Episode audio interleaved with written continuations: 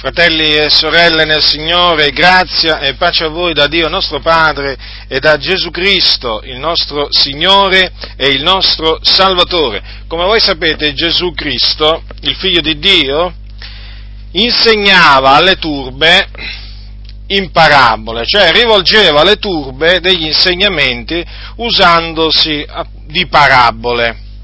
Di parabole ne, ne insegnò molte Gesù, ne trasmise molte, molte al, al popolo. Una di queste è chiamata la parabola del seminatore. E in questa parabola il Signore ha parlato eh, di eh, quattro, quattro luoghi in cui appunto il seme cade mentre appunto il seminatore semina. Quindi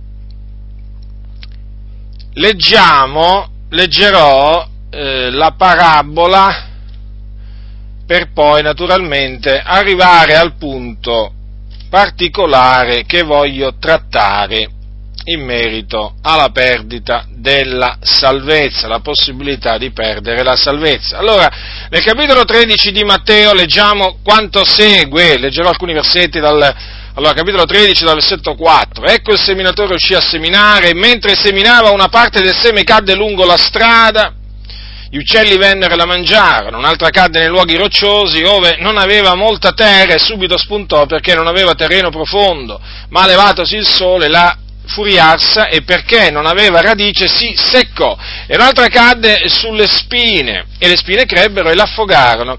E un'altra cadde nella buona terra e portò frutto, dando qual cento, qual sessanta, qual trenta per uno. Chi orecchi da udire oda. Ora questa è la parabola. Nello, eh, nello spiegare questa parabola, chiaramente ai suoi discepoli, eh, perché Gesù spiegava in privato il significato delle parabole ai suoi discepoli, quindi a quelli di dentro e non a quelli di fuori, cioè alle turbe. Parlava sì in parabole alle turbe, ma eh, appunto per, per non farsi capire, non come dicono alcuni per farsi capire, no, no, è proprio il contrario, per non farsi capire, perché voi sapete che quando poi gli fu, gli fu fatta la domanda dai suoi discepoli perché parli loro in parabole, Gesù cosa rispose? Perché a voi è dato di conoscere i misteri del regno dei cieli, ma a loro non è dato. Quindi ci sono coloro a cui è dato di conoscere e ci sono coloro a cui non è dato di conoscere. Quelli a cui è dato di conoscere sono quelli di dentro, cioè i figlioli di Dio, i discepoli di Cristo. Quelli invece a cui non è dato di conoscere i misteri del Regno dei Cieli sono coloro di fuori, cioè coloro che non fanno parte, non fanno parte di, di, del corpo di Cristo, della Chiesa, non di una particolare denominazione, eh? o d'organizzazione religiosa, perché appunto per Chiesa si intende tutta l'assemblea universale dei figlioli di Dio. Dunque Gesù, nello spiegare questa parabola, spiegazione che troviamo peraltro, parabola e spiegazione che troviamo peraltro sia in Marco che anche in Luca, disse quanto segue. E voglio leggere a tale proposito dal Vangelo scritto da Luca, il medico di letto, in merito appunto al seme, quella parte del seme caduto nei luoghi rocciosi. Cosa disse Gesù? Chi sono coloro che appunto sono nei luoghi rocciosi o coloro che ricevono la parola nei luoghi rocciosi?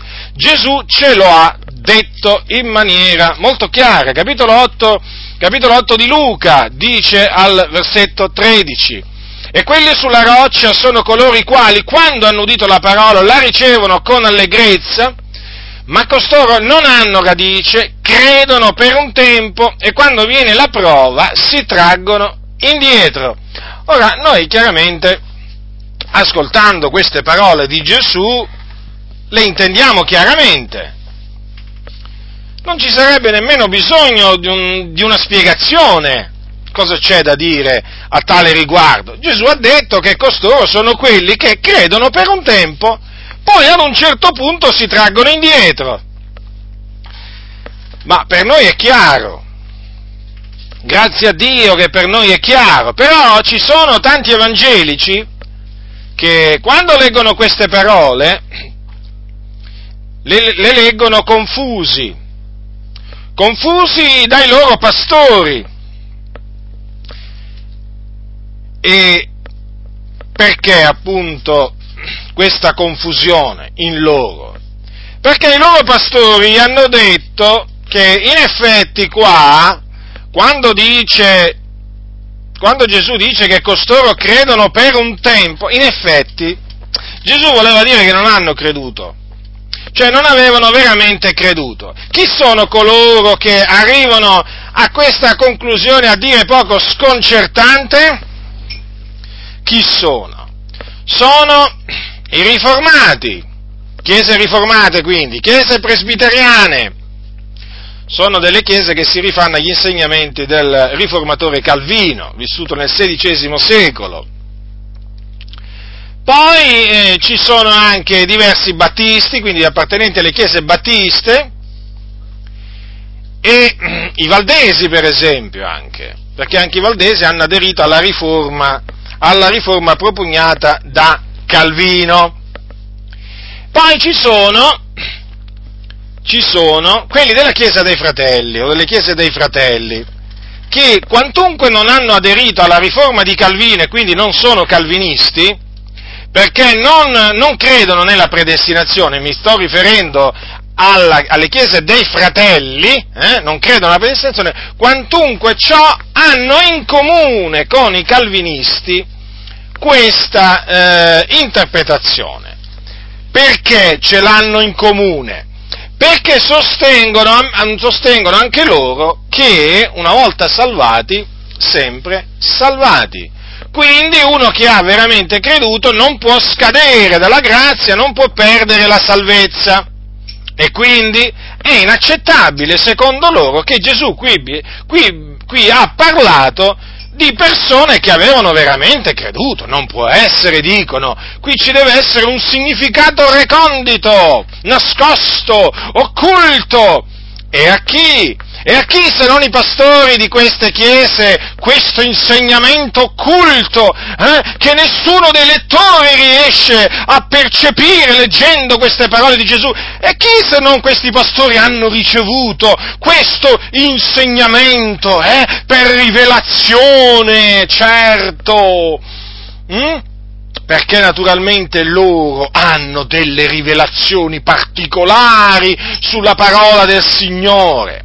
Sono loro quindi che hanno ricevuto questa cosiddetta eh, rivelazione, ma che è una falsa rivelazione praticamente perché perché ogni qualvolta qualcuno dice di avere una rivelazione o di, ehm, di, avere trovato la spiegazione finalmente di un versetto difficile a capire ma spiegazione e rivelazione che vanno a contrastare il senso, il significato letterale della parola del Signore, allora bisogna rigettare sia quella cosiddetta rivelazione sia quella interpretazione o spiegazione, chiamatela come volete. Dunque, ecco che qui dobbiamo affrontare di nuovo il discorso della possibilità di perdere la salvezza per un credente. Noi non possiamo accettare, fratelli del Signore, hm, che costoro fanno, facciano dire alla parola di Dio quello che la parola di Dio non dice, fanno dire alla Bibbia quello che loro vogliono, noi non lo accettiamo questo. Saremo chiamati pole, polemici, saremo chiamati fanatici, saremo chiamati fondamentalisti per questo, o intolleranti, intolleranti, ecco come ci chiamano anche, eh? ecco come ci chiamano anche in alcuni circoli o salotti. Noi siamo intolleranti, certo, sì, noi non ci vergogniamo di proclamarci intolleranti, ma intolleranti nel senso che non tolleriamo la menzogna. Ecco, noi non tolleriamo le menzogne e questa è una menzogna, perché nel momento in cui si vuole far dire a Gesù che costoro di cui lui ha parlato, quelli che hanno ricevuto la parola in luoghi rocciosi, non avevano veramente creduto, è chiaro si fa dire a Gesù una menzogna, si fa dire a Gesù qualcosa che non è assolutamente vero.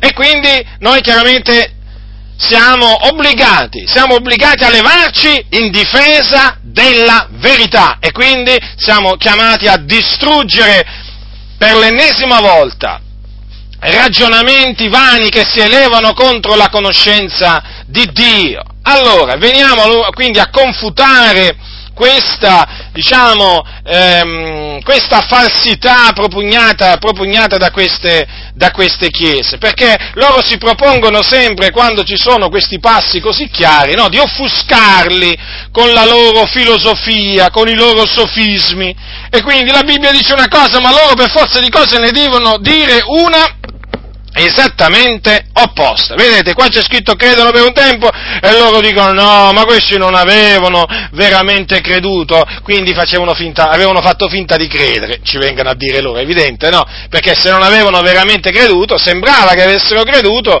e quindi, e quindi fingevano fingevano di avere creduto. Ma le cose non stanno come dicono costoro, perché alla luce della Sacra Scrittura costoro, eh, di cui ha parlato Gesù, che poi si traggono indietro, hm? costoro che hanno ricevuto la parola in luoghi rocciosi, un giorno hanno veramente creduto nel Signore Gesù Cristo. E passiamo alla dimostrazione appunto della falsità di questa loro asserzione. Fratelli, non so, non, eh, lo ribadisco ancora una volta, non sottovalutate la, ehm, diciamo, quella che può sembrare la, la falsità, la, la, meno, la meno, diciamo così, la meno grave. Non, non sottovalutatela, perché, perché guardate che nel corso del tempo ci sono state delle falsità che apparentemente sembravano, eh, come dire io, eh, così innocue, però hanno generato, hanno generato tanti di quei danni, fratelli nel Signore, che voi veramente eh, non, immaginate, non, immaginate, neppure, mi viene, mi viene da dire. Tutto questo perché la menzogna genera sempre altre menzogne. E voi sapete che L'eresia, una volta salvati, sempre salvati, ha prodotto un lassismo nelle comunità, ha illuso così tante persone, trascinandole all'inferno, che solo Dio conosce il numero di quanti sono stati illusi contro questa eresia di una volta salvati, sempre salvati. E quindi che un credente non può perdere la salvezza, non importa in quale peccato cadrà, poi alla fine, alla fine per forza di cose il Signore gli darà il ravvedimento, lui si ravvederà, si rialzerà e quindi entrerà nel regno dei cieli. E quindi praticamente con questa dottrina alla fin fine tanti si sono sentiti incoraggiati, eh, anziché a santificarsi, a peccare, oltremodo peccare. Tanto hanno detto il Signore è buono, anche se io mi svio, anche se io mi metto a peccare, tanto lui poi, prima che, mi, prima che diciamo morirò, lui mi darà il ravvedimento. Ecco che cosa ha prodotto? Una micidiale illusione. E costoro sono andati all'inferno. E mentre io vi parlo sono nel fuoco, sì, proprio nel fuoco. Quelli che dicevano appunto tra le altre cose anche questa falsità che sto per confutare, sì, sono all'inferno, ci sono pastori, diaconi, anziani tra le altre cose, all'inferno che insegnavano questa falsità. Ecco, Certo, perché è una falsità che ha veramente illuso tante tante anime e continua a, a, diciamo, a procurare, questa, uh, procurare questa illusione. E peraltro vorrei ribadire una cosa, diciamo, una cosa che ho già detto altre volte, badate bene che questi di una volta salvati, sempre salvati, tra questi, non voglio dire tutti, vi ricordo ci sono anche coloro che sono sostengono che l'omosessualità non è peccato, i valdesi per esempio. Eh? I valdesi sono tra coloro che dicono che appunto un vero credente non può perdere la salvezza. Perché? Perché lo diceva Calvino, non perché, non perché lo dice la Bibbia, ma perché lo diceva Calvino. Avete visto come si sono ridotti i valdesi, ma potrei citare anche i presbiteriani, per esempio, a tale riguardo, e anche molte chiese riformate. Avete visto come si sono ridotte? Eh? si sono ridotte a tal punto, a tal punto che veramente non possono essere nemmeno riconosciute come chiese evangeliche, perché questi non si attengono all'Evangelo. Assolutamente, si sono creati un loro Evangelo, il Vangelo della dissolutezza. Sì, che, il Vangelo che praticamente chiama il male bene, il bene male. E difatti, vedete che queste chiese come l'omosessualità l'accettano, eh, l'accettano l'omosessualità, la difendono a spada tratta come si suol dire. Eh?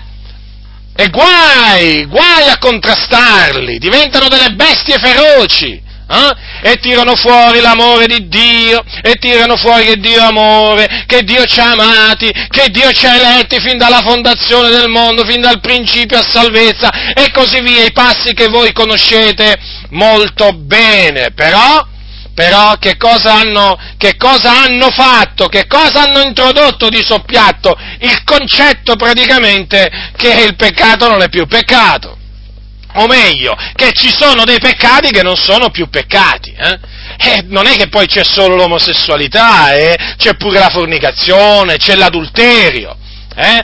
Alla fin fine, basandosi su questo, una volta salvati, sempre salvati, sono, eh, diciamo, le loro mani si sono fortificate nel fare il male, non nel fare il bene, ma nel fare il male, e in questa maniera si sono illuse. Ed eccoli davanti a noi, i valdesi, appunto, eh, i valdesi, eh, che appunto si considerano i paladini del protestantesimo in Italia, eh, anche perché bisogna dire che i valdesi, diciamo, sono la denominazione protestante più antica, eh, e loro naturalmente si vantano della loro storia, eh, della loro lunga storia. Però vi posso assicurare che non è che i valdesi sono sempre stati così, sono diventati così. In mezzo a loro c'è del lievito malvagio che ha fatto lievitare tutta, tutta la pasta. Allora, costoro hanno creduto o non hanno creduto per un tempo? Come stanno le cose? Ma io vorrei limitarmi a dire veramente, certo hanno creduto, perché qui dice credono per un tempo. E quindi, ma confutiamo, diciamo, entrando, entrando diciamo, in alcuni dettagli no? per diciamo, spiegare il meglio possibile eh?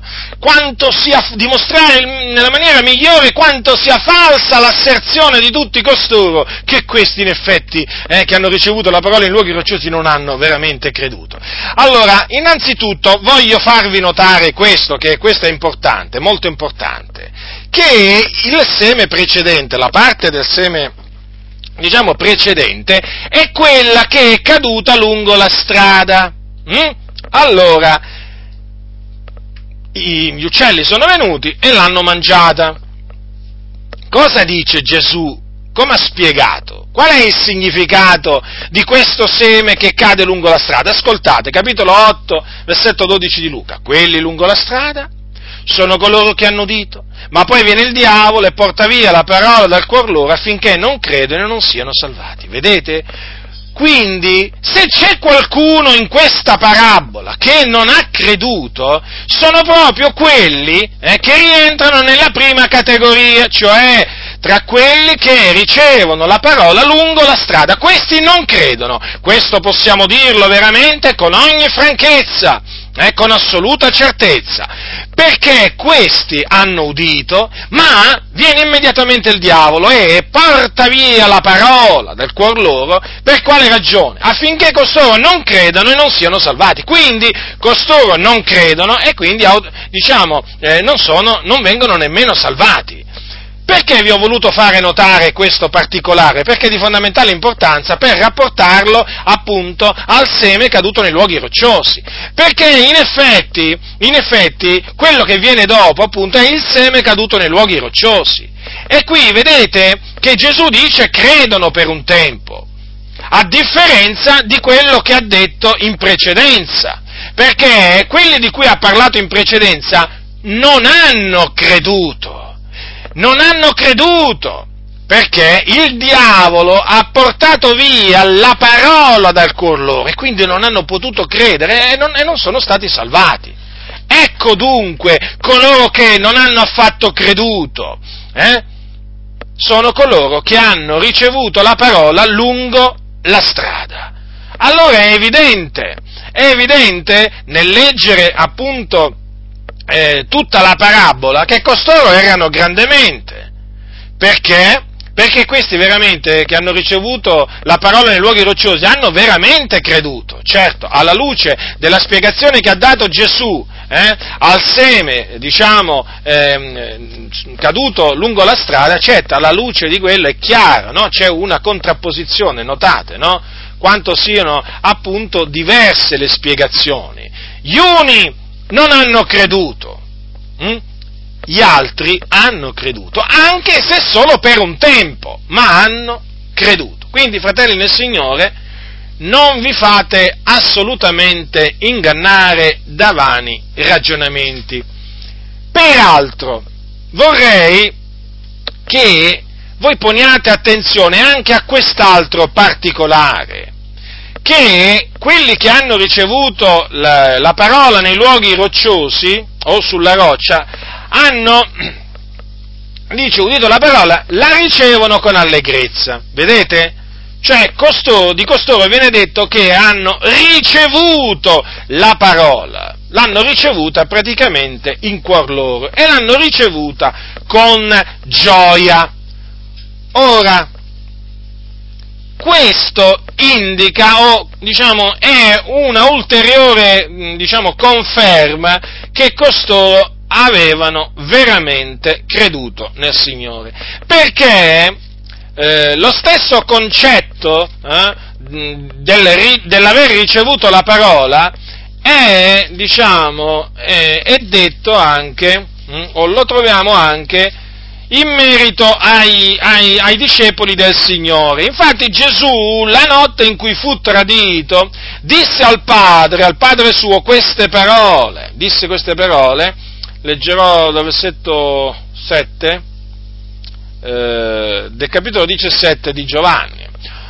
Dice, disse Gesù, ora hanno conosciuto che tutte le cose che tu mi hai date vengono da te, poiché le parole che tu mi hai date le ho date a loro ed essi le hanno ricevute e hanno veramente conosciuto che io sono proceduto da te e hanno creduto che tu mi hai mandato.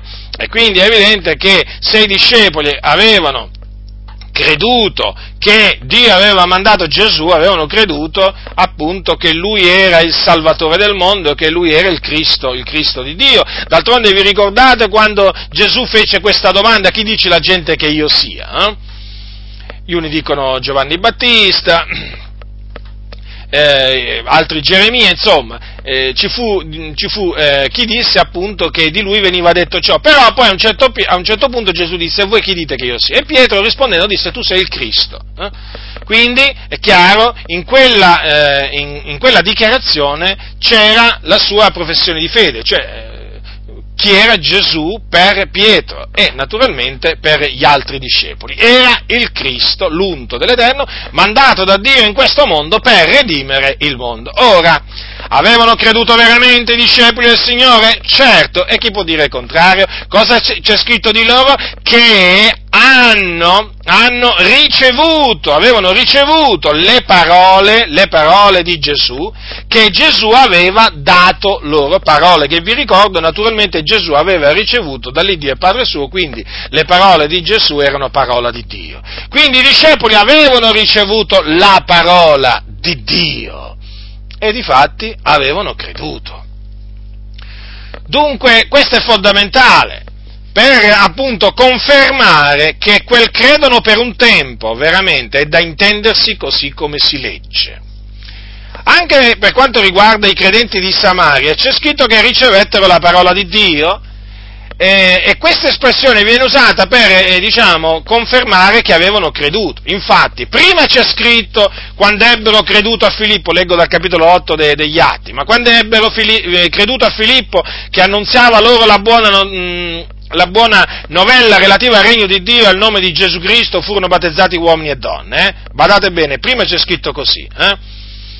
Credere a Filippo eh, significa che credettero, che credettero a Filippo, significa che credettero alla buona notizia che Filippo annunziava, quindi alla, alla, alla, all'Evangelo.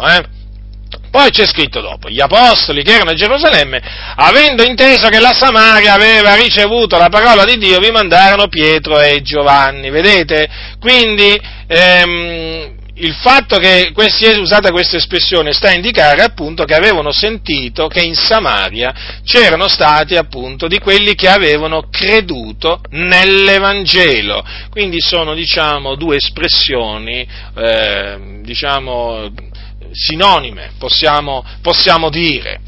Allora, come potete vedere dunque, qui c'è scritto che ricevono la, parola, la, la odono, quelli sulla roccia, la odono la parola e la ricevono con allegrezza.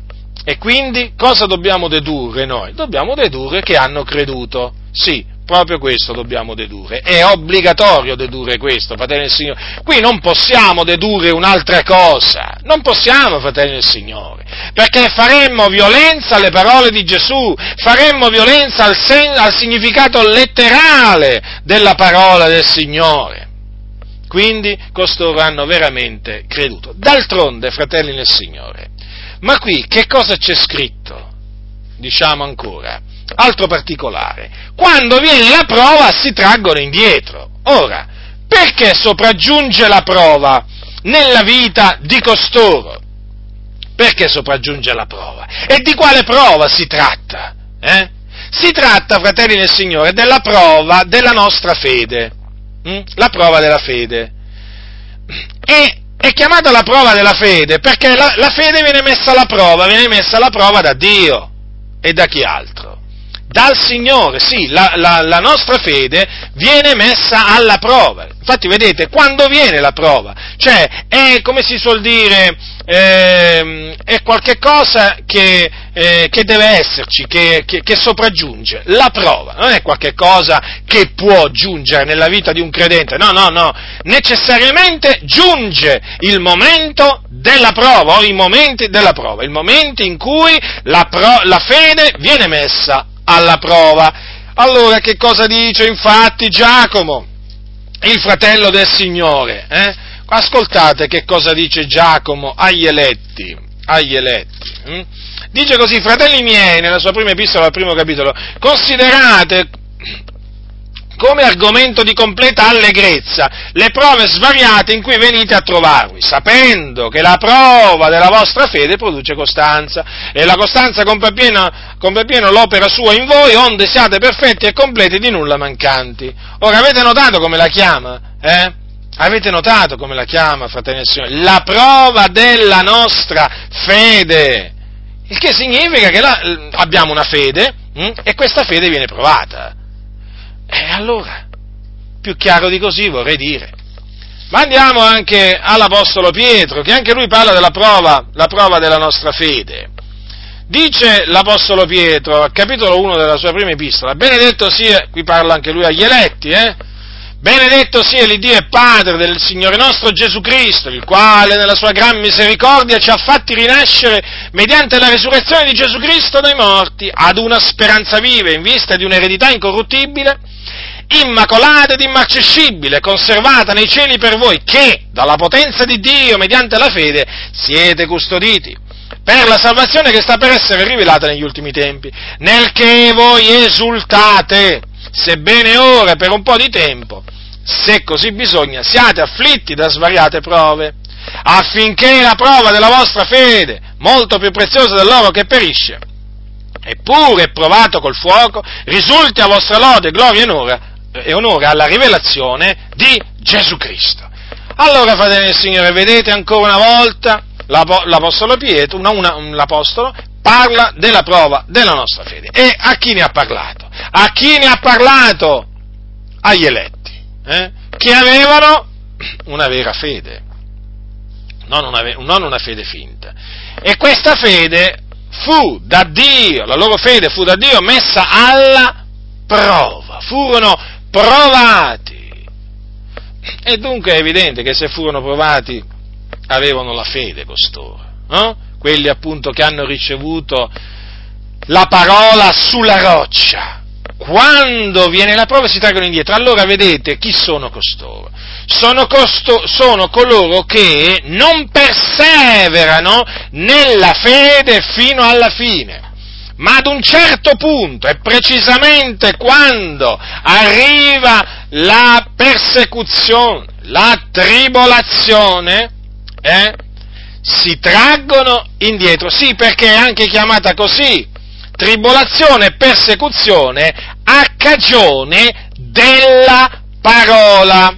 Infatti vorrei farvi notare che c'è questa espressione nel capitolo 4 di, Matteo, di, di Marco, scusate, sempre in merito a quelli che ricevono la parola eh, eh, nei luoghi rocciosi. Dice, parimente quelli che ricevono la semenza in luoghi rocciosi sono coloro che quando hanno udito la parola la ricevono subito con allegrezza e non hanno in sé radice, ma sono di corta durata e poi quando venga tribolazione o persecuzione a cagione della parola sono subito scandalizzati. Vedete dunque la prova in che cosa consiste in una tribolazione, nella persecuzione a cagione della parola. Viene chiamata questa la prova della nostra fede, in quel, in, naturalmente nel loro caso la prova della loro fede, perché Dio usa la tribolazione e la persecuzione per mettere alla prova la fede di ognuno di noi. Quindi, fratelli del Signore,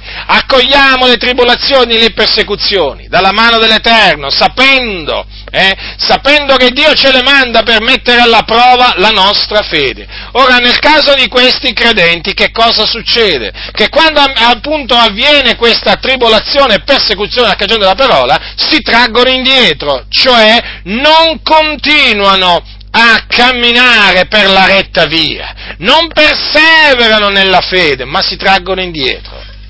Già, si traggono indietro, rinnegano il Signore perché si traggono indietro a loro perdizione fratelli così infatti dice la Sacra Scrittura, il mio giusto vivrà per fede se si tira indietro l'anima mia non lo gradisce. E, poi prosegue lo scrittore dicendo, ma noi non siamo di quelli che si traggono indietro a loro perdizione, ma di quelli che hanno fede per salvare l'anima. Vedete, fratelli nel Signore, questo è importante, è importante al fine di capire quanto sia importante.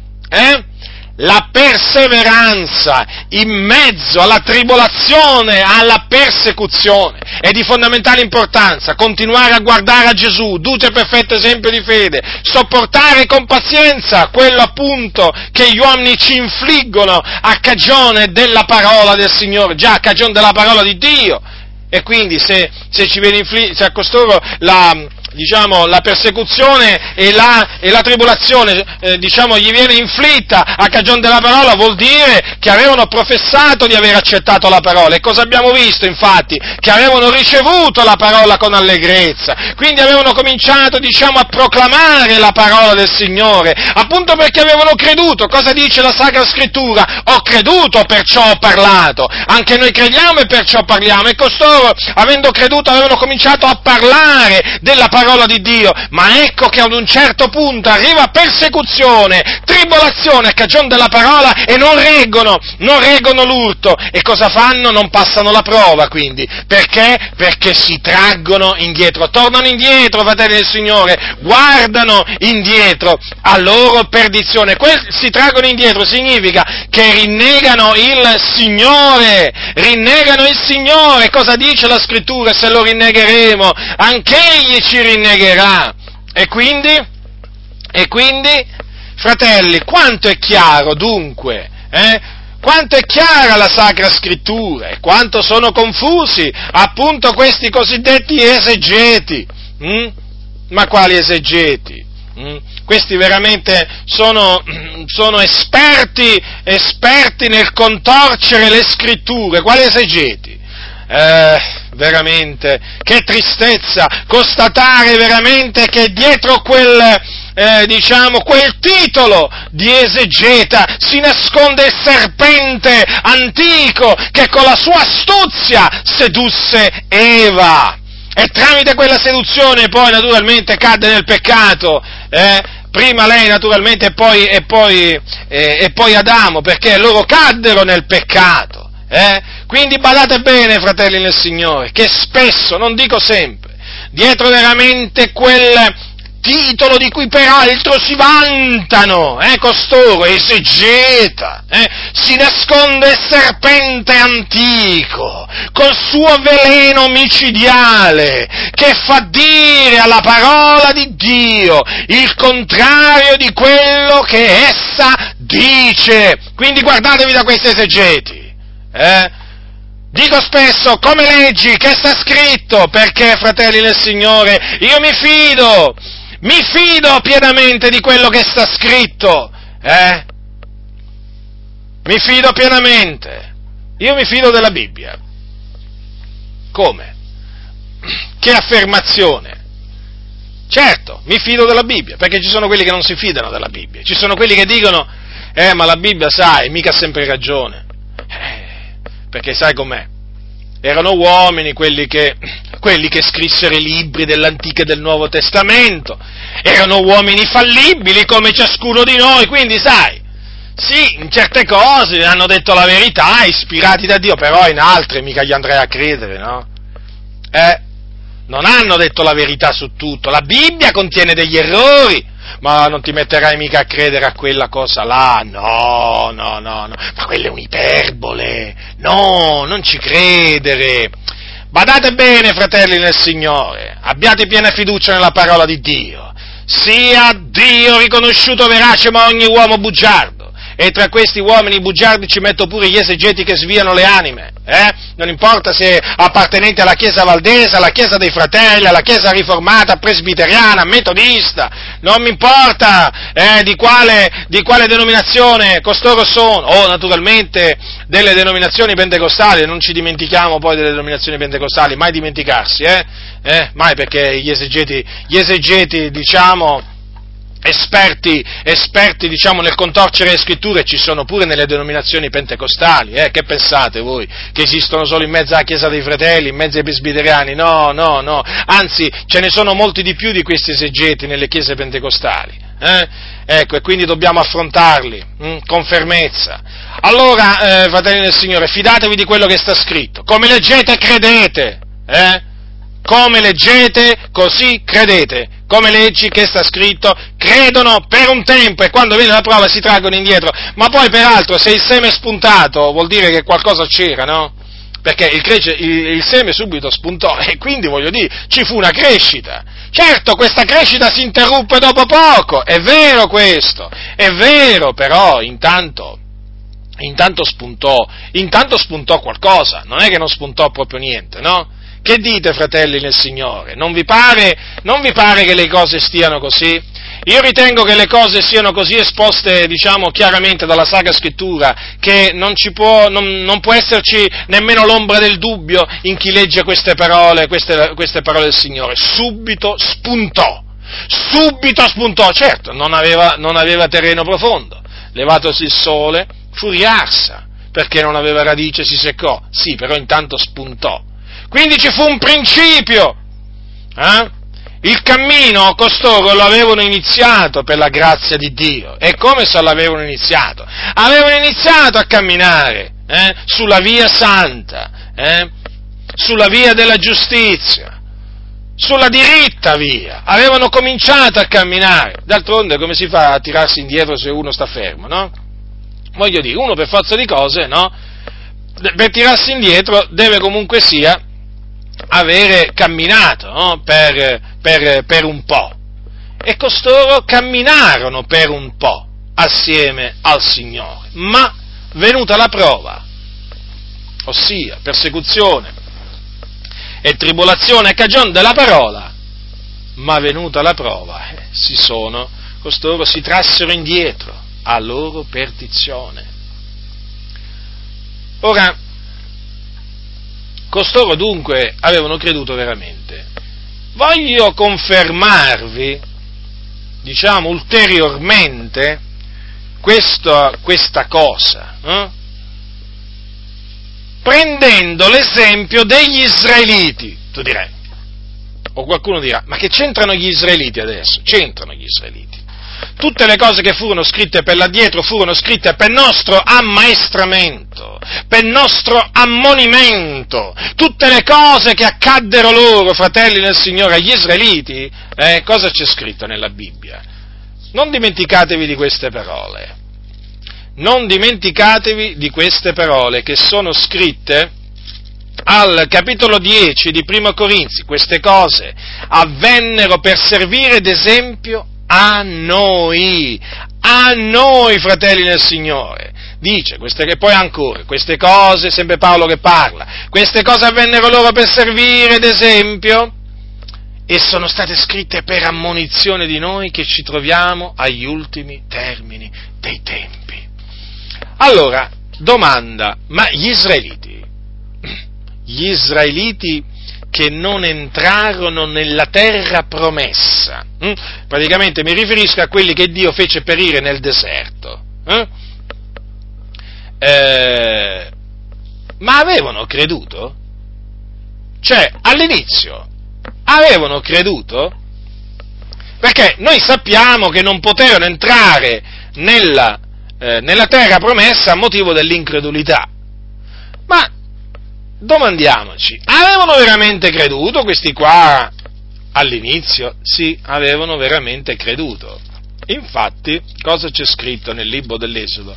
Che quando il Signore, quando il Signore mandò loro Mosè, Mosè ed Aronne per trarli fuori dall'Egitto, eh, e, e appunto Aronne parlò, parlò al popolo e fece i prodigi in presenza del popolo, i prodigi che Dio aveva ordinato a Mosè, ascoltate cosa dice la Bibbia, capitolo 4, versetto 31 dell'Esodo. E il popolo prestò loro fede. Anzi, leggo dal versetto eh, pre- precedente. Aaron riferì tutte le parole che l'Eterno aveva dette a Mosè e fece prodigi in presenza del popolo ed il popolo prestò loro fede. Essi intesero che l'Eterno aveva visitato i figlioli di Israele e aveva veduto la loro afflizione, si inchinarono e adorarono. Pre- attenzione fratelli, cosa c'è scritto qua? Il popolo prestò loro fede, significa che credette loro, quindi credette a tutte le parole che Dio aveva dette a Mosè e che Aronne riferì al popolo. È importante questo, sapete fratelli?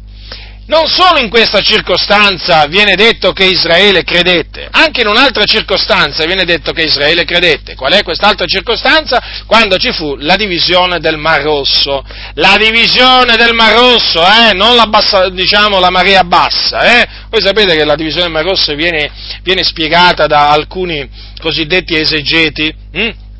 Quelli appunto di cui vi parlavo prima, no? dietro cui si nasconde il serpente antico, come un abbassamento di, di marea. Ma quale abbassamento di, di, di, marea? Ma basta leggere delle acque, no? eh, ci fu una marea, dicono, e quindi che vuoi? Fu facile, no? Poi per il popolo di Israele camminare a piedi asciutti, no? Ma quale marea? Qua ci fu proprio la divisione del Mar Rosso, basta leggere veramente il racconto della divisione del Mar Rosso, di questo veramente grande prodigio che compì il Signore, per rendersi conto che lì la marea non c'entra proprio niente. Allora, capitolo 14, versetto 31, ascoltate cosa dice la scrittura, dopo che ci fu la divisione del Mar Rosso, dopo che gli egiziani appunto perirono nelle acque, dopo quindi che passarono tutti gli israeliti, voi sapete che gli egiziani tentarono anche loro no? di passare il Mar Rosso, però furono inabissati nelle acque e tutti gli egiziani morirono. Tutti gli egiziani morirono. Allora, capitolo 14, versetto 31, Israele vide la gran potenza che l'Eterno aveva spiegata contro gli egiziani, onde il popolo temé l'Eterno e credette nell'Eterno e in Mosè suo servo. Io credo che sia molto chiaro credette il popolo. Il popolo, sì, quello stesso popolo poi che naturalmente si rese colpevole di idolatria nel deserto, di fornicazione, di mormorì, però qui c'è scritto che il popolo temette l'Eterno e poi credette nell'Eterno. Allora a noi ci interessa adesso questo discorso della fede. Allora il popolo credette nell'Eterno. Però, fratelli del Signore, cosa avvenne ad un certo punto? Eh, che smisero di credere nel, nel Signore praticamente. E infatti non poterono, non poterono entrare nella terra, nella terra, promessa a motivo della loro incredulità, perché non ebbero fiducia, non ebbero fede nel Signore. E questo lo, lo ricorda, lo, lo ricorda, ehm, lo ricorda Mosè, lo ricorda Mosè parlando al popolo di Israele. Hm? E questo, questo, è scritto nel capitolo del Deuteronomio, il capitolo primo. E io vi dissi, qui è Mosè che parla, non vi sgomentate, non abbiate paura di loro. L'Eterno, l'Iddio vostro che va davanti a voi, combatterà egli stesso per voi, come ha fatto tante volte sotto gli occhi vostri in Egitto e nel deserto, dove hai veduto come l'Eterno, il tuo Dio, ti ha portato come un uomo, porta il suo figliolo per tutto il cammino che avete fatto finché siete arrivati a questo luogo. Nonostante questo, non aveste fiducia nell'Eterno, nell'Iddio vostro, che andava innanzi a voi nel cammino per cercarvi un luogo da piantare le tende di notte nel fuoco, per mostrarvi la via per la quale dovevate andare e di giorno nella nuvola. Allora, fratelli, lo vedete qui? No, voi sapete la storia, praticamente dopo che Mosè, diciamo, mandò, ehm, mandò gli esploratori nel paese di Can, dopo che questi ritornarono, dieci di essi naturalmente scoraggiarono il popolo e lo indussero a mormorare, perché cominciarono appunto a parlare, mh, eh, diciamo, dei giganti che avevano visto nel paese di Israele in termini tali eh, che appunto eh, eh, indussero proprio il popolo di Israele a mormorare e questo li portò appunto a rifiutarsi di credere nella promessa del Signore, all'ordine che il Signore aveva dato eh, loro tramite il suo servo Mosè, che appunto diceva salite, entrate e prendete possesso del paese, ma loro assolutamente rifiutarono di credere a quelle parole, non ebbero fiducia nell'Eterno. Vedete dunque, ebbero fiducia là ma non ebbero fiducia qua. Eh? Quindi di loro possiamo dire che credettero per un tempo, certo, certo, che anche loro hanno creduto per un tempo, non hanno creduto, non hanno perseverato fino alla fine, perché, vedete, poi non entrarono nel, nel, nel, nella, terra, nella terra promessa perché il Signore appunto giurò che li avrebbe fatti perire nel deserto, oltre che appunto far vagare per 40 anni nel deserto, come ci avevano messo 40 giorni a, a esplorare il paese, eh, così per 40 anni il Signore li avrebbe fatti vagare nel deserto e li avrebbe e i loro cadaveri appunto sarebbero stati disseminati, sarebbero stati disseminati nei, nei, nei, nel deserto. Allora, perché dico che questo esempio naturalmente conferma, conferma che quelli di cui, pa, di cui, ha parlato Gesù, appunto, che hanno ricevuto la semenza in luoghi rocciosi, hanno creduto per un tempo, perché lo scrittore agli ebrei, scrivendo ai giudei di, a dei giudei di nascita che avevano creduto nel Signore Gesù Cristo mh, hm, e che erano quindi dei nostri fratelli, membri del corpo di Cristo, sì perché i destinatari di questa, eh, di questa lettera erano figliuoli di Dio, dico lo scrittore ricorda loro appunto proprio questa disubbidienza del popolo di Israele nel deserto cioè questa mancanza di fede in Dio, o meglio incredulità, hm, che gli costò appunto molto cara, perché non, vi, non poterono entrare nel riposo di Dio. Ascoltate che cosa dice lo scrittore agli ebrei, al capitolo 3, versetto 16. Dice così, infatti chi furono quelli che dopo averlo udito lo provocarono? Non furono forse tutti quelli che erano usciti dall'Egitto? Condotti da Mosè, e chi furono quelli di cui si disgustò durante 40 anni? Non furono essi quelli che peccarono e i cui cadaveri caddero nel deserto? E a chi giurò egli che non entrerebbero nel suo riposo se non a quelli che furono, che furono disubbidienti? E noi vediamo che non vi poterono entrare a motivo dell'incredulità. Infatti, praticamente, eh, poco dopo poi gli dice così eh, lo scrittore, dice così, la parola udita non giovò loro nulla, cioè agli israeliti, non essendo stata assimilata per fede da quelli che l'avevano udita. Vedete dunque come l'enfasi viene messa sulla fede, eh? Sulla fede. Allora, non assimilarono, non assimilarono per fede le parole che Dio rivolse loro tramite il suo servo Mosè. Praticamente Mosè gli trasmise una buona notizia, ma loro non credettero a quella buona notizia. Difatti il Signore giurò che non sarebbero entrati nel suo riposo. E non vi poterono entrare a motivo di che cosa, fratelli? A motivo dell'incredulità. Ma come abbiamo visto, all'inizio avevano avuto fede nell'Eterno, avevano prestato fede alle parole di Dio, ma ecco che ad un certo punto, eh, non credettero, non credettero. E proprio questo esempio di incredulità, che poi è un esempio di disubbidienza, perché chi non crede nel Signore è disubbidiente nei confronti di Dio. Sapete, alcuni non hanno ancora compreso che il non avere fiducia nel Signore eh, è una dimostrazione di disubbidienza, perché il Signore esige dai suoi figlioli fiducia. Comprendete? Perché Egli è Dio, Egli non è un uomo, Egli è Dio, il creatore. E quindi nel momento in cui qualcuno mette in dubbio le sue parole, disubbidisce al comando di Dio, che è quello di confidare in Lui, di avere fede in Lui. Ecco perché la, il confidare nell'uomo è grave. Confidare nell'uomo, fratelli del Signore, nei principi, in Faraone, eh, è un peccato, eh? È un peccato, ve lo ricordo questo, perché oggi sapete che no, si fa passare per, eh, eh, com'è che la chiamano? Vabbè, praticamente la, la, la, la presentano come una, eh, una provvidenza, una provvidenza, eh?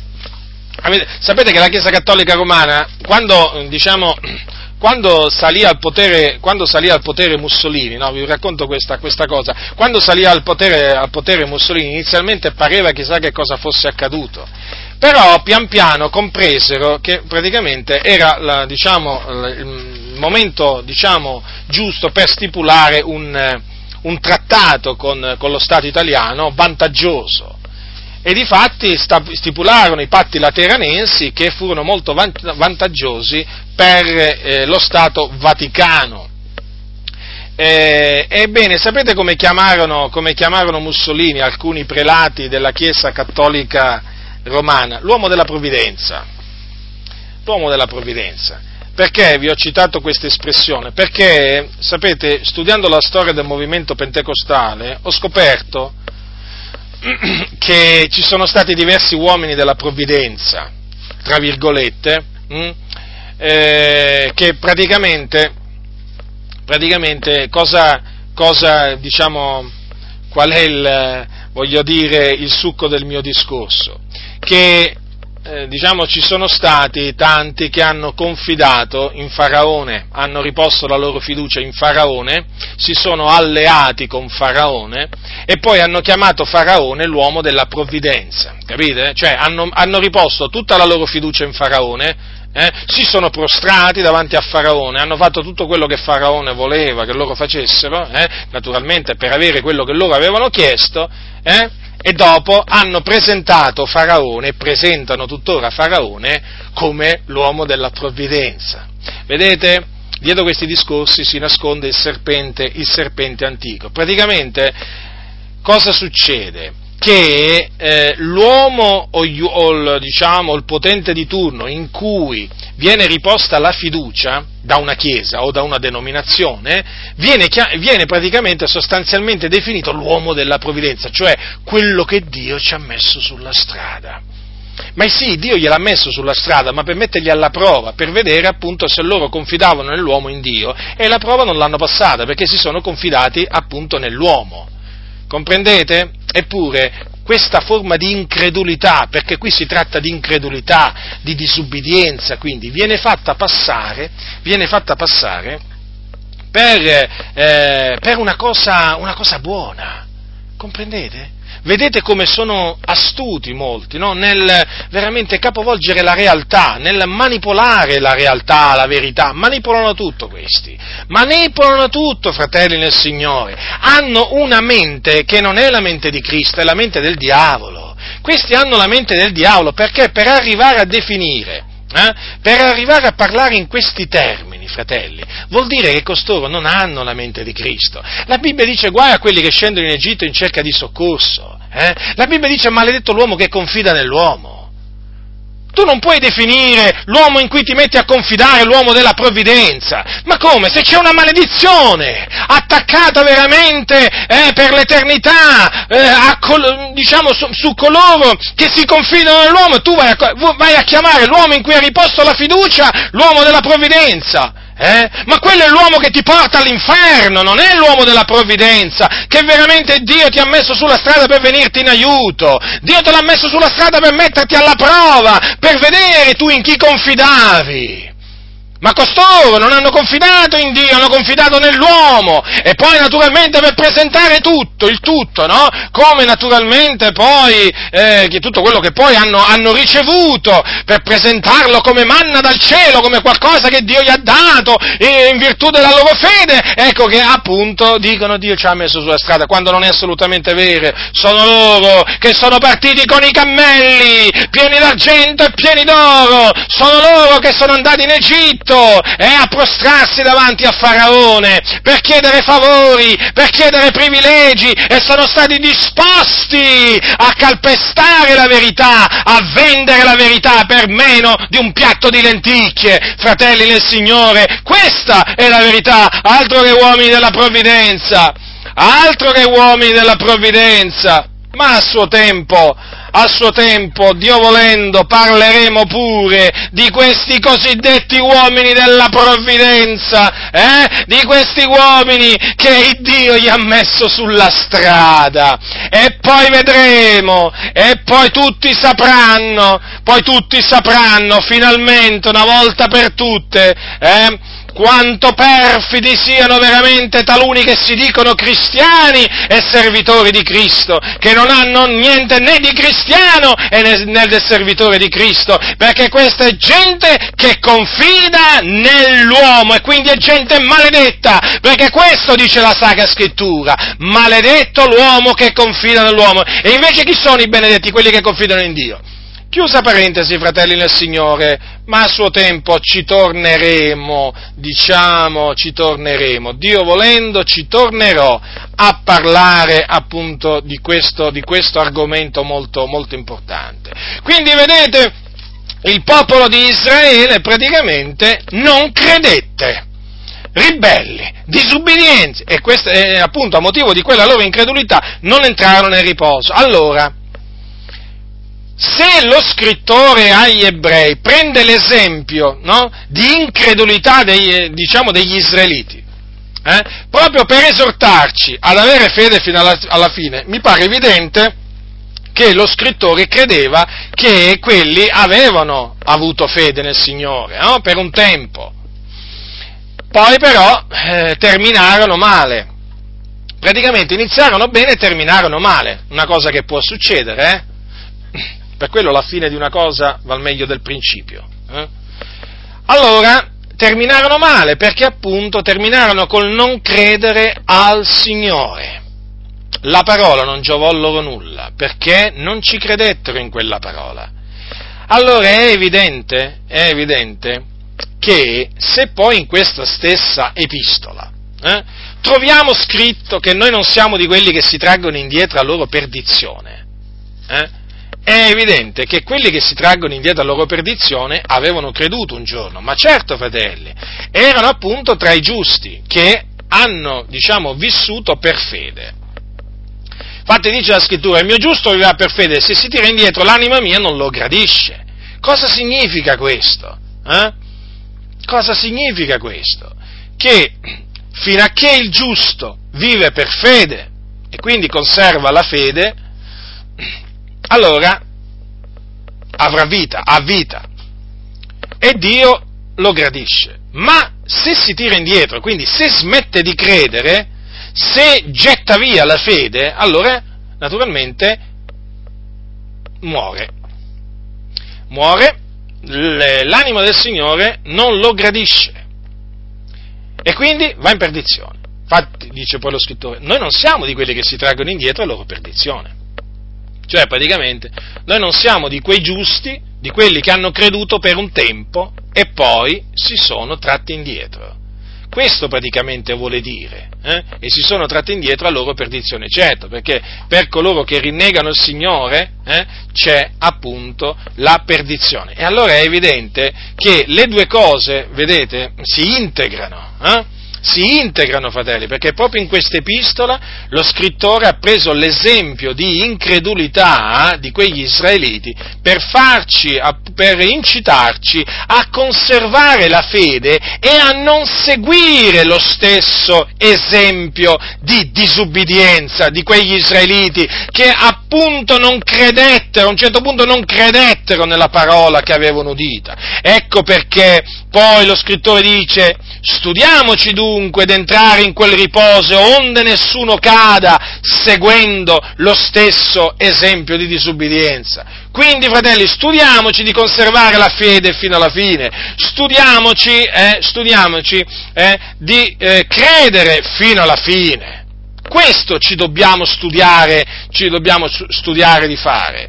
E quindi vedete tutto ciò si integra molto bene con la spiegazione di Gesù, eh, diciamo, in merito al, al seme caduto nei luoghi rocciosi, perché questi appunto che si traggono indietro a loro perdizione sono proprio quelli che, hanno, che credono per un tempo, che credono per un tempo ma poi, come appunto, oh, come appunto dice la Sacra Scrittura, quando viene la prova si traggono indietro. E allora tutto ciò ci serve di monito a noi. Certo che ci serve di monito, eh, perché ci fa comprendere, ci fa comprendere l'importanza della perseveranza. Abbiamo creduto un giorno, grazie a Dio naturalmente, perché voi sapete che la fede è il dono di Dio e ci è stata dato di credere. E noi per questo siamo grati a Dio, esultiamo nel Signore, ci gloriamo nel Signore, perché Dio ci ha dato la fede mediante la quale abbiamo avuto accesso alla grazia di Dio, nella quale stiamo saldi, nella quale però dobbiamo rimanere saldi, fratelli, fino alla fine, quindi conservando la fede. Eh? Che diceva l'Apostolo Paolo? Che diceva l'Apostolo Paolo? Che disse l'Apostolo Paolo a Timoteo? Prima, poco tempo prima di dipartirsi dal corpo e di andare ad abitare con il Signore in cielo nella gloria, disse così, ho finito la corsa, ho osservata la fede. Quindi ce l'aveva la fede Paolo, è come se ce l'aveva, e l'ha serbata fino alla fine, quello che dobbiamo fare noi. E quello che purtroppo non hanno fatto questi che hanno ricevuto la, eh, la, semen- la parola nei luoghi rocciosi. Questi sì, hanno invece creduto per un tempo. Paolo invece ha creduto fino alla fine. Noi dunque dobbiamo prendere, diciamo, imitare l'esempio di Paolo, conservare la fede fino alla fine, per poter dire appunto sempre come Paolo, del rimanente mi è riservata la corona di giustizia, che il Signore, il giusto giudice, mi assegnerà in quel giorno, e non solo a me, ma anche a tutti quelli che avranno amato la sua apparizione. Mm? La sua apparizione, dobbiamo amare l'apparizione del Signore. Eh? Eh. Quindi vedete, fratelli nel Signore, dalla spiegazione eh, del, che Gesù ha dato eh, in merito al seme caduto in luoghi rocciosi, si, eh, diciamo, si, si apprende una grande lezione, una grande lezione per tutti noi, fratelli, che veramente ci riguarda direttamente. Non sottovalutiamo questi ammonimenti che sono per il nostro bene, fratelli, sono per il nostro bene, non per il nostro male, perché Dio non ci odia. Dio ci ama perché la Bibbia dice che l'Eterno ama i giusti. Dio odia gli operatori di iniquità. Ecco chi odia. Qualcuno si scandalizzerà, sono sicuro che qualcuno si scandalizzerà e dirà ecco, adesso, adesso comincia a dire che Dio odia pure. Perché? Non l'hai udito? Non l'hai letto? Che Bibbia leggi? Anzi, a questo punto mi verrebbe da chiederti, ma la leggi la Bibbia? Non che Bibbia leggi. Non sai che Dio odia? Mm. Sì, lo so, Dio odia il peccato. No, no, non è che Dio odia solo il peccato. Dio odia anche gli operatori di iniquità. Leggi le scritture, investiga le scritture e vedrai appunto che Dio odia tutti gli operatori di iniquità e invece ama i giusti. Eh? Invece qui veramente hanno messo, hanno messo veramente tutti nel calderone praticamente di quelli che Dio ama, anche gli operatori di iniquità. Dio ama tutti, indistintamente dicono, eh? vanno, vanno dagli operatori di iniquità a dirgli Dio vi ama, che menzogna. Ma che dobbiamo andare in giro a dire le menzogne noi alle persone? Noi dobbiamo dire veramente quello che dice la parola di Dio, che è verità, Dio odia tutti gli operatori di iniquità. E purtroppo, purtroppo molti vanno in giro a dire delle menzogne. Eh? Fanno passare Dio, di Dio grande e tremendo, un Dio che ama gli operatori di iniquità, quando la Bibbia dice che Dio ama i giusti. Ma poi la cosa, la cosa veramente ancora più triste, fratelli del Signore, voglio dirvelo, che non solo fanno passare Dio per un Dio che ama gli operatori di iniquità, ma fanno passare Dio anche per un Dio che odia i giusti. A sentirli questi pastori, eh, a sentirli questi cosiddetti pastori, eh, pare veramente che Dio detesti i giusti, quelli che si santificano, quelli che temono il Dio, quelli che tremano nel suo cospetto eh? quelli che non amano il mondo, mm? questi Dio li detesta. Eh? Quelli che veramente stanno attenti come si vestono per non disonorare il Signore, quelli che stanno attenti a come parlano, eh? quelli che stanno attenti veramente a tutto, che esaminano ogni cosa, per vedere che cosa è accetto al Signore, per vedere che cosa non è accetto al Signore. Questi Dio li detesta, sono i monaci pentecostali. Ecco come sono stati definiti hm? dall'impostore di turno, dal cianciatore di turno, dal ribelle di turno. Eh? I monaci pentecostali, quelli che non amano il mondo. No, questi che non amano il mondo non è gente gradita a Dio, Ce l'avete presente i monaci? Eh, quelli che si ritirano sui monti a fare quella vita miserabile.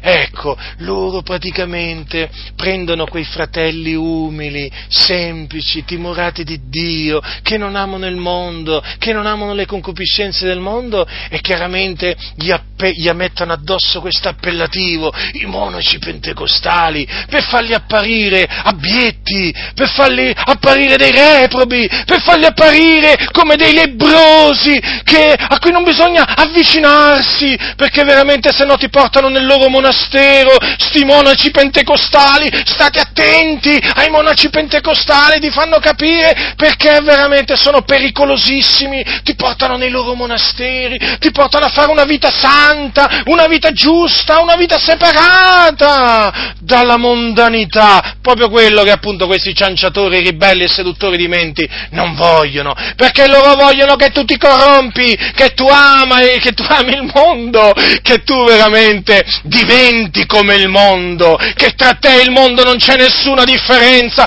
tanto fra loro, tra la luce e le tenebre non c'è differenza, si vede da come parlano, da come vestono, da come si comportano, per loro la luce e le tenebre sono un tutt'uno, hanno finito col chiamare le tenebre luce, ma sì, ma veramente è la loro ordinaria follia, sono abituati a queste cose. Ecco, vi stavo dicendo, fanno passare Dio praticamente alla fin dei conti come un Dio che detesta questi che si santificano. Infatti avete visto come, come si guardano da quelli che appunto non vanno al mare. E chi sono questi? Non vanno al mare a mettersi in mutande. E che gente è questa qui? Da dove viene fuori? Da quale pianeta? Da quale pianeta vengono costoro? Da quale pianeta veniamo? Da quale pianeta veniamo? Noi non veniamo da un altro pianeta, eh? E noi nemmeno, nemmeno viviamo in nessun monastero, eh? Non siamo degli eremiti, eh? Siamo dei figlioli di Dio che viviamo in questo mondo, eh? E ci studiamo con la grazia di Dio, eh? Di vivere una vita pia, giusta e santa. Ecco chi siamo. Allora, per quanto riguarda appunto costoro, praticamente, vi stavo dicendo, alla fine, alla fine poi fanno passare Dio non solo per un Dio che ama gli operatori di iniquità, peraltro loro, loro gli vogliono bene agli operatori di iniquità, ma così bene, ma dico, ma così bene che veramente si alleano con gli operatori di iniquità, prendono piacere a stare con gli operatori di iniquità, ma mica finché si convertono, non è che, non è che loro vanno dagli operatori di iniquità finché si convertono, no, per ricevere aiuto, per ricevere sostegno, eh? per avere favori per apparire grandi, allora loro stanno bene con gli operatori di iniquità, comprendete? Poi gli danno la decima, eh?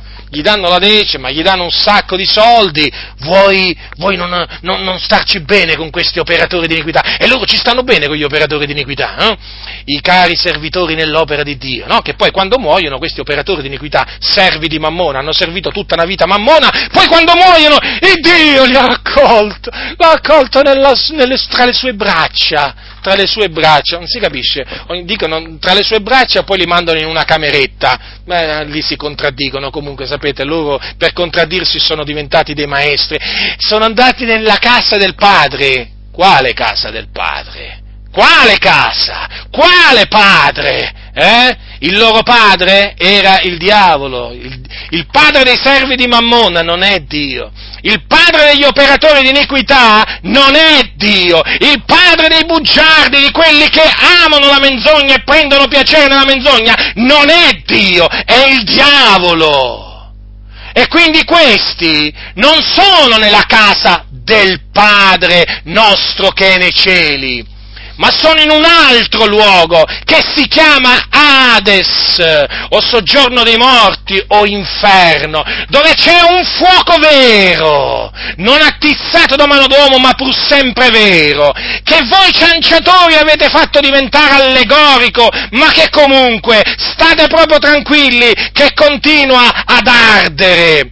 E se non vi ravvedete, se non vi ravvedete e convertite dalle vostre vie malvagie ed empie, eh, il fuoco, il fuoco, lo vedrete, lo vedrete lo sperimenterete.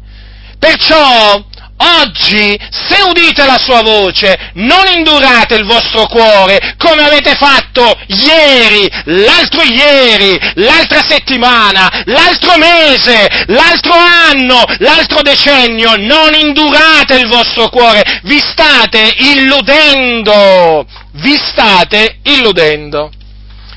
Dunque, fratelli del Signore, quello che il Dio vuole da noi, dunque, è che noi perseveriamo fino alla fine nella fede. Questa è la volontà di Dio. Lungi da noi il tirarci indietro, fratelli, questo significherebbe andare in perdizione, perché la Bibbia lo dice chiaramente, il mio giusto vivrà per fede se si tira indietro, l'anima mia non lo gradisce. Quindi traiamo questa lezione appunto da queste parole di Gesù.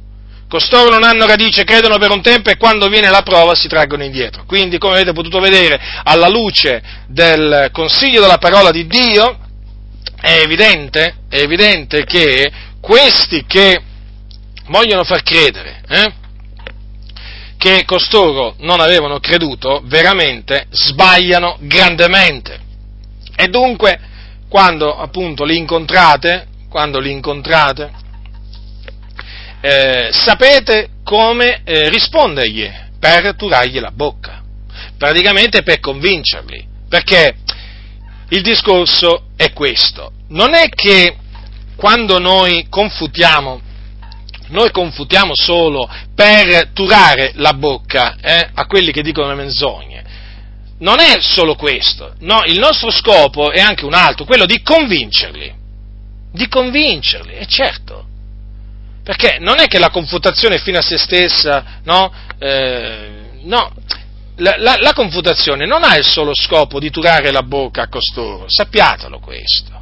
Chiaro, la, la, la bocca gli viene turata, mi pare ovvio, è giusto che sia così, però questo viene fatto, diciamo, con lo scopo di convincerli piacesse al Signore veramente che tutti questi rientrassero in loro stessi, si ravvedessero, eh? ma si ravvedessero all'istante, si convertissero, eh? cominciassero veramente a credere a tutto quello che sta scritto nella parola di Dio. ma noi saremmo contentissimi, ma noi veramente ci rallegreremmo, diremmo veramente, cominceremmo a gridare, la destra dell'Eterno ha fatto cose grandi, esalteremmo il Signore, ringrazieremmo il Dio, perché il nostro desiderio è che costoro abbandonino la menzogna, abbandonino gli errori, noi non vogliamo che loro perseverano nell'errore, eh, noi vogliamo che loro abbandonino l'errore per appunto abbracciare la verità. E il discorso, Gesù un giorno disse, voi non l'avete voluto. Quante volte, vi ricordate, ho voluto, eh, ma voi non avete voluto. E questo purtroppo, purtroppo anche noi dobbiamo dire, dobbiamo dire questo in merito a molti di quelli che confutiamo. Non avete voluto ravvedervi, non avete voluto convertirvi, non avete voluto prestare attenzione alla parola del Signore. Comunque sia, dobbiamo continuare a confutare quelli che dicono che eh, una volta salvati, sempre salvati, e che appunto per difendere questa loro, questa loro falsa dottrina, ogni qualvolta la Bibbia, diciamo, fa comprendere che alcuni che avevano creduto poi hanno perso la salvezza, Ecco, loro devono per forza tirare fuori il solito discorso, no, ma non avevano veramente creduto. È un sofisma, eh? diabolico veramente, viene proprio dal, viene proprio dal, dal diavolo questo, questo, sofisma, eh, che noi chiaramente con l'aiuto di Dio però abbiamo, abbiamo smascherato al fine di, eh, al fine di eh, diciamo, far amare la verità la verità che è in Cristo Gesù, perché poi lo smascheramento della menzogna porta ad amare la verità.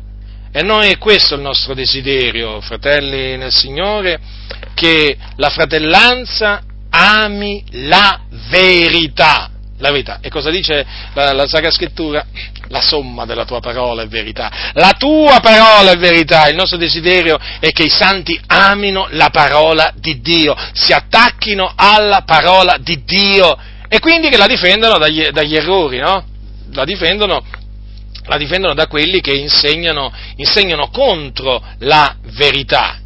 E eh, chiaramente nella speranza, nella speranza che costoro rimangano convinti. Certo, ci sono tanti che grazie al Signore sono rientrati in loro stessi, veramente Dio gli ha dato di intendere le scritture e quindi hanno riconosciuto eh, diciamo, eh, i, i, loro errori, eh, i loro errori, a cui erano stati indotti peraltro dai loro pastori. E noi veramente siamo grati a Dio per questa opera opera di convincimento che poi alla fine è Dio che ha compiuto. È Dio che compie quest'opera, fratelli nel Signore. Da Lui sono tutte le cose, da Lui! È Lui, fratelli nel Signore, che fa crescere la parola. È Lui. Noi possiamo piantare o annaffiare a seconda dell'occorrenza, della circostanza, ma colui che fa crescere, fratelli, è Dio. È Lui ogni cosa, noi siamo niente. Noi siamo niente, ma proprio niente, fratelli. Siamo servi inutili eh, che facciamo quello che ci è stato comandato di fare. E per questo ringraziamo, ringraziamo il Signore. Quindi state saldi, fratelli del Signore, nella fede, eh, fino alla fine, fino alla fine, per poter dire come Paolo, osservato la fede e turate la bocca, turate la bocca a questi della Chiesa dei Fratelli, delle Chiese Valdesi, riformate così a questi che dicono, eh, ma qui questi non hanno veramente creduto, non avevano la vera fede, turategli la bocca nella speranza appunto di, che, che, rimangano veramente persuasi di quello che dice la scrittura, che è verità. La grazia del Signore nostro Gesù Cristo sia con tutti coloro che lo amano con purità incorrotta.